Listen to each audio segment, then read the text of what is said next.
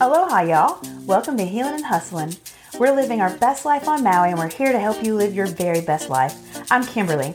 I'm obsessed with helping people reach their full potential. I help you land your dream job faster while making more money than ever before. Think of me as your career resume and LinkedIn ninja. I also am a diversity, equity, and inclusion expert. Hi, I'm Donna. Love and laughter are my superpowers. I love to help people take themselves a little less seriously, find some grace and mercy for themselves while having a little bit of fun. My gifts are Reiki, breathworks, meditation, and life coaching. Together, we're here to help make you laugh, inspire you, and have real talk about life. Welcome back to Healing and Hustling. Today, we are going to talk about a difficult but important topic. Today, we're going to talk a little bit about grief and how grief shows up in your life and the different ways that you might potentially experience grief. We talked about this a little bit during the holidays because we shared that obviously holidays can be really difficult for a lot of people because of, you know, family drama and all the things, having lost parents, having lost family members. Um, we talked about, you know, being how alone. challenging, what? Being, being alone. alone. Yep how challenging it was for the first couple years after Christopher, Donna's brother, passed away. Um, and so today we want to just sort of expand on that. We um, have recently experienced some other grief in our life. Mm-hmm. I um, lost my job. I got laid off from the company that I was with, major technology company based out of Nashville. Lost that position after having been with them for almost a decade and having built their diversity, equity, and inclusion program from the ground up and establishing 11 really great, robust employee resource groups, all of their training, and just sort of the, the pain that came along with that. And so we'll talk about that. And then uh, we recently had to help our dog Loki over the Rainbow Bridge. She was 20 years old and um, lived a good life. And we just had to, um, it got to the point where we had to make that decision. So we'll talk a little bit about that as well. And then other ways in which people maybe experience grief and how they process that grief. So, um, I'll start by talking about my experience with the company that I was working for and sort of what I went through and where that's led me to today. Interesting for me is that prior to having worked at this company, I worked at another company for 13 years and they shipped my department to Bratislava, which is somewhere near Russia, if you're not sure. And, um, you know, that was super devastating too, because of course, been there for 13 years and, um, each, each experience was a little bit different because, you know, in that scenario, they basically said, we'll give you a good, um, 90, 120 days to find something else. We feel high level of confidence that we can find you something else if you want it. Uh, but having been there for 13 years, it was a really great severance package and I knew I sort of had grew my career as much as I could there without moving.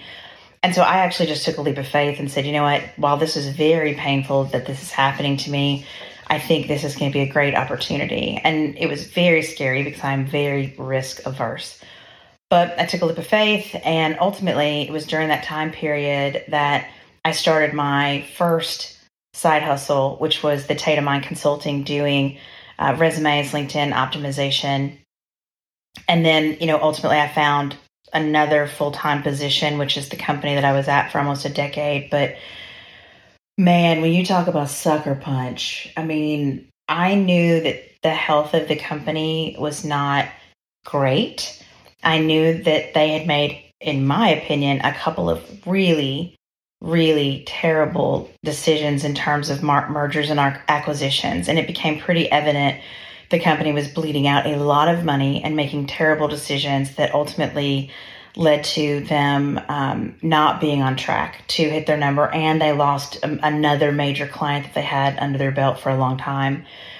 And so I knew layoffs were probably coming. I just, in a million years, as much as I had done for that company, never thought that my name was going to be on that list. And the SVP of HR actually personally called me to tell me um, because he wanted me to hear it from him and he wanted to sort of express to me that, you know, it was not performance based and, and, and, and was in no way related to any of the contributions that I had made, but rather was just sort of a, a reorganization. And I would later learn that the company divested pretty significantly in HR, in diversity, equity, inclusion, learning and development, talent attraction, outreach, um, to the point where you know they um, had their chief diversity officer step down, and now that role is being completely it's like it's not being backfilled. They've done away with it, and now they just sort of have another business leader doing this sort of off the side of their desk, and um, they're not, you know, they're not going to hire a chief human resource or excuse me, a chief diversity officer, which I, I think says everything it needed to say about that company, and it, it, was sort of a blessing in disguise that I ended up being one of the people that they let go because I, I can't I can't imagine working for a, a short-sighted company like that. The the minute the going gets tough and you're not hitting your number, you're going to completely divest in your people. Like that seems to me like counterintuitive. Like why wouldn't you take a hit to save your people? You know. Um, but I mean, like that's one kind of grief where, man, you spend so much time at work. Like you spend so much time at work. And I think most of us take a lot of pride and put a lot of value in our careers. And so a lot of us work till six o'clock at night, seven o'clock at night, eight o'clock at night. Uh, a lot of us work weekends. We take on extra projects and then we get rewarded with extra, extra projects, even though we're not being compensated for those things. And and then to be told one day like hey thanks for playing you don't have to go home but you can't stay here i mean i i i, I there's very few things in my life that i felt a little ill prepared for and that was definitely one of them because i just did not see it coming and it felt a lot like divorce. It felt a lot like I just found out that my spouse had cheated on me because I didn't see it coming. I thought we had a great relationship. I thought we were going to be together for another 20 years. Um, you know, and so then for them to be like, hey, we don't even have the foresight, as talented as you are, as much as you've contributed to our company, we don't even have like the thought leadership to find somewhere for you to be, even if it's temporary until we figure this out, right? Like, man, um, I'd, I'd love Donna to hear, you know, what are maybe some other ways that in your life you've experienced grief that was really hard to navigate? Um, I mean, I've been let go of with a company, but I mean, that was a God thing. I was not supposed to be there because I was miserable. Um, so I can't really. I'm just a major griever. I really am. Um, I grieve hard, and I used to be a person that tried to shove it down for a really long time when I was younger, and I just can't do that anymore. I won't allow myself to do that. Because if I did try to push it down, it's just going to come out. Like the grief is going to come out of me at the most awkward moment ever. And I just rather grieve, you know, like just let it all out. And sometimes I think, okay, well, maybe I'm over it. And then something happens and I'm like, nope, here I am. I'm over here crying in a corner again. There's no grief in my in my mind there is no grief than losing someone or something. It's difficult because we love so much. And you know, the first one was my brother. And that was difficult. It was very difficult. It's still difficult even though it's been several years, sometimes I still wake up and want to call him and talk to him. Or, like, I just can't believe he's gone. Still, whenever I grieve, like, you know, losing Loki after 20 years, I had that dog for 20 years. That's a large chunk of my life that that dog was in it. And I know that it comes a time to, you know, where we're supposed to lose them. And she did. She fought really hard to stay. It's just she couldn't walk anymore. Like her back legs just turned into rubber. And I tried to postpone it as much as I could because I knew it was going to hurt. Because no one wants to hurt. It's not what we go for. And if you do, you might need some therapy. But I, I knew. Like I told Loki like a year ago, you let me know when you're ready. And I could tell that she was ready because Loki was an eater. Like she's always like gobbled up her food. And I always said, if she stops eating, it's time. And she stopped eating. And we were trying anything to get her to eat, you know, when we fed her stuff and she started throwing it back up and you know, it was was not pretty on the other end either. And so I knew I had to make this decision. And I knew it was going to be really tough for me to do it. And it's one of the hardest things that I've ever had to do because even though I love God, I don't want to play God. Mm-hmm. I I don't I don't ever want to play God because I would be sad all the time if I had to do that. And it is, it's just really tough. It's really tough. As you can see, I'm still grieving. Yeah, I mean it's um first of all, I say I say this all the time that I like pets more than I like people generally speaking. And so like I have such a, a, close relationship with our animals. And I mean, I think a lot of people do. Like, I mean, for me, our animals are a part of our family. Like, they are our children. Um, and I would argue that I love my children as much as you love your human children. Like, I love our babies. And so, losing a baby like that is really hard. I mean, like you said, you know, you had her for 20 years. I had her for about 10 of those 20. Um, but when you think about it, and in terms of your life, like that's almost like a, a whole third of your life that she was around, yeah. right? Yeah. Um, and it's hard to watch. Like we, since she has passed, we've watched videos of her when she was younger, and you know, it's hard to watch as you watch their health decline. She used to run out in the yard and do zoomies, and I mean, she, I mean, I don't even. She was like a banshee. She would just go out the door. I don't know where she thought she was going, but she was running for somewhere. And, you know, Donna first found her out in a, a field, or I think it was it Carrie that found Loki Yeah. or did? No, um, I guess one of the doctors that she worked with, I guess Loki showed up on their farm. That's it. So she was like, she came from like living on the farm or somewhere around. I don't know where she came Right. from, but she just ended up there. Yeah. Yeah. And so she would just like, God forbid if you ever open the front door and she somehow managed to get out. I mean, she would run like a cheetah. she would like, and she, it's, it's almost like she thought, like she knew where she was going. I don't know where she was going, but Yeah, she ran faster than anybody I've ever seen in my life. I mean, she would take off and up the back. Hmm Uh, I remember Michael, uh, one of our really good friends. Um, he his sister and his mom stayed with us for a period of time, and this was the middle of winter.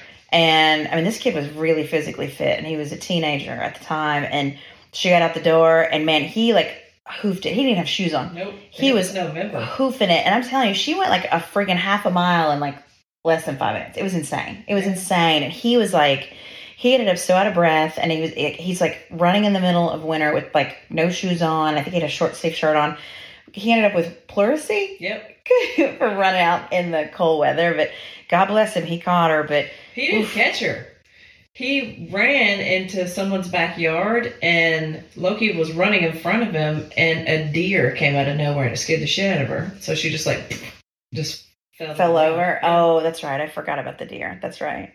Um, I think, I mean, it, you know, I think with pets specifically, it's really hard when you have to make the decision because you don't want to play God. It's like, have I waited too long? Have I been cruel and have I held on to the pet for my own good?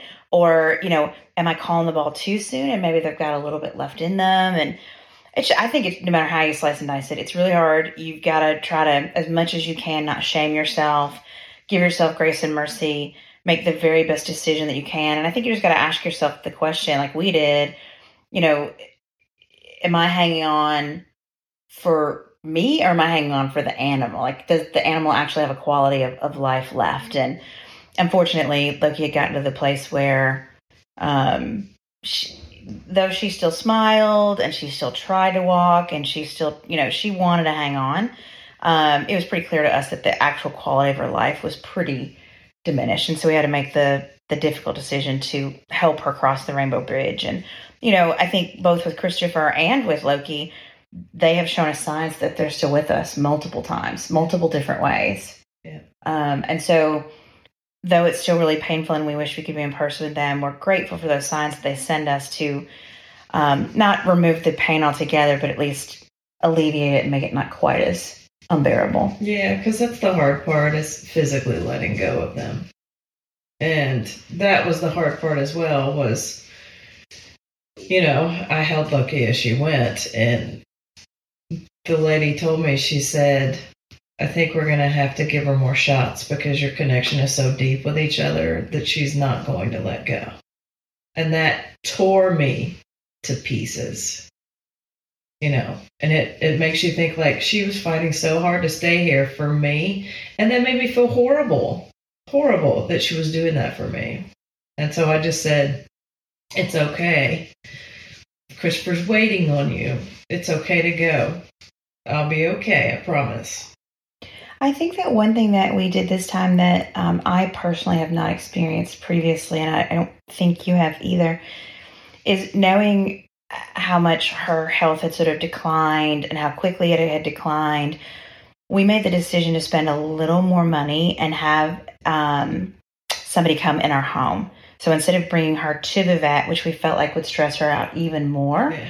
and for her to have to go in a unfamiliar place, um, we paid extra for service to come to the house, and it was every it was worth every single penny because the vet we used was fantastic. She was so human and so kind and so compassionate and empathetic, and she walked us through every step of what was going to happen, how it was going to happen.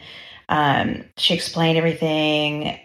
They were just fantastic, and so if you end up in a situation where it's time for you to make that sort of decision, I highly recommend you look at um, in home solutions because uh, I feel like though it was really difficult to do, I, I felt like it was the it was the best outcome considering the circumstances and what was going to happen. Right. Right.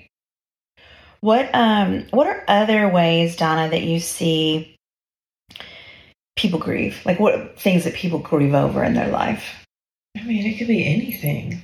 You know, it could be grieving a situation, you know, or maybe someone made a mistake and they're grieving through it, you know, because they can't go back and fix it. I mean, there's so many different variables to grief, you know. I think that probably for a lot of people, you know, the Thanksgiving, Christmas, and New Year's, I think a lot of people have grief because they're grieving someone that they no longer have in their life Mm-hmm. whether physically not there or just emotionally not there. You know, and it's tough. It's really tough. You know, you started as a kid and everything is good and golden, and then all of a sudden here you are and everything's changed. And that's the thing. I think change can bring on grief. You know, um, missing people, you know, animals, family members that you don't get to see as much as you want to, or friends that you're missing. I mean, there's so many different variables of grief. It's not just about losing someone or something, it can be losing a part of yourself. You know, it could be anything. Yeah, I mean, I think what you made me think of just then was like I think about how I have changed the friends that I have in my life over time.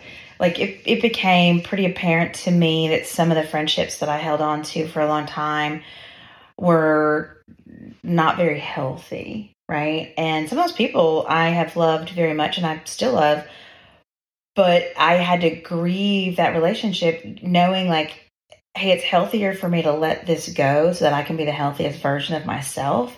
But that doesn't mean it's easy. Like you got to grieve that relationship and mourn letting that go or or the way in which that relationship evolves or expires, right? Right. And I think the same is true when you said change. Like I don't think anyone likes change, whether that's changing of a job, even if it's something like moving moving houses, right? Like there was some part of grieving involved in moving to Hawaii. And I know a lot of people are like, what the hell is wrong with you? What what what kind of grieving are you going to do moving to Hawaii? Like you're the luckiest bastards in the universe, right? Mm-hmm. And while that is true, we are incredibly blessed and, and fortunate to have been able to make this happen.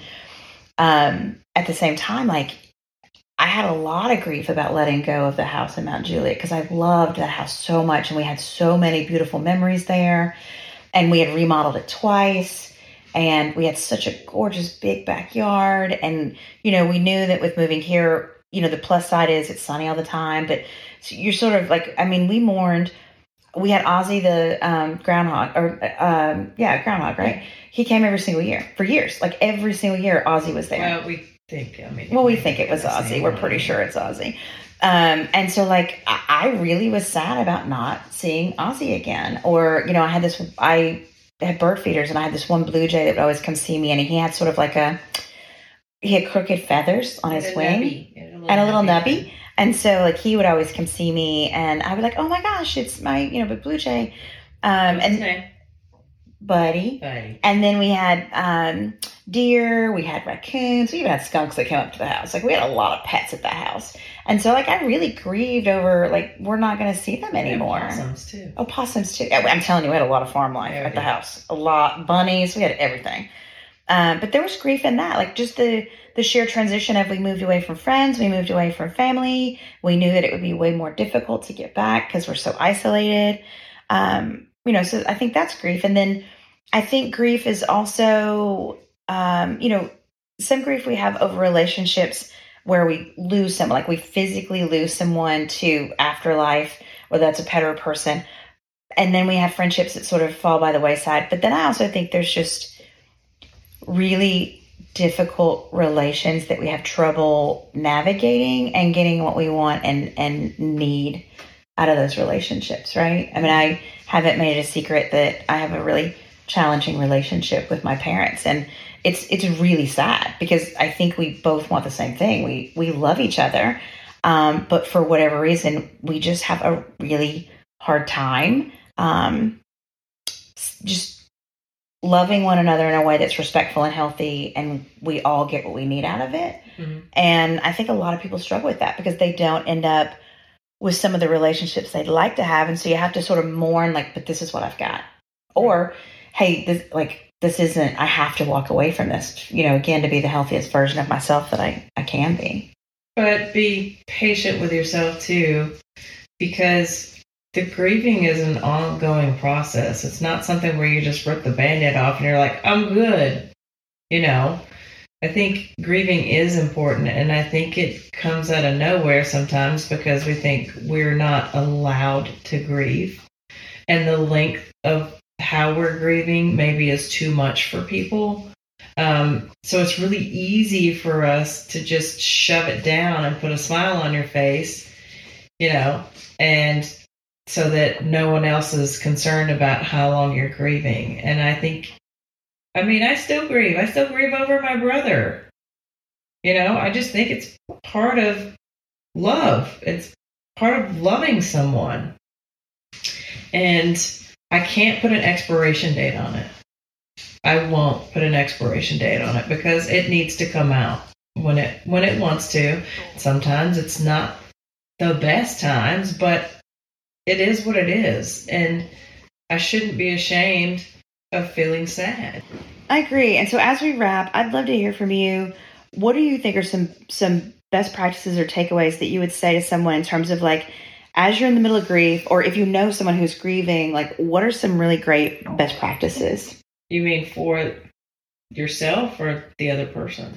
Either one. Like so for example, um, if you're grieving, maybe it's like find different ways to to self-care, right? Doing some yoga, uh, maybe some breath work, some reiki, or I mean, there's that, but also cry it out. mhm, I mean, there's nothing more cathartic than crying it out. Like, let it out. Breathing is great, don't get me wrong, but that's part of grieving is the breathing. You know, let yourself be vulnerable and and let it out because if you don't, sometimes it festers in there and that's the last thing you want. But I am a uber sensitive person, uber sensitive, and I used to you know, push that stuff down all the time. And I don't anymore because I know it needs to come out. And when it shows up, I allow it to happen. If it makes other people uncomfortable, they can leave mhm, because it's about you, not you making everybody else feel okay.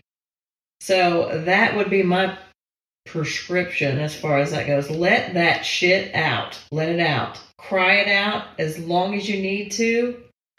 And that way, you're going to be much lighter, you know, for the next scenario that happens. But let it out. Don't push it down. It never works out if you push it down.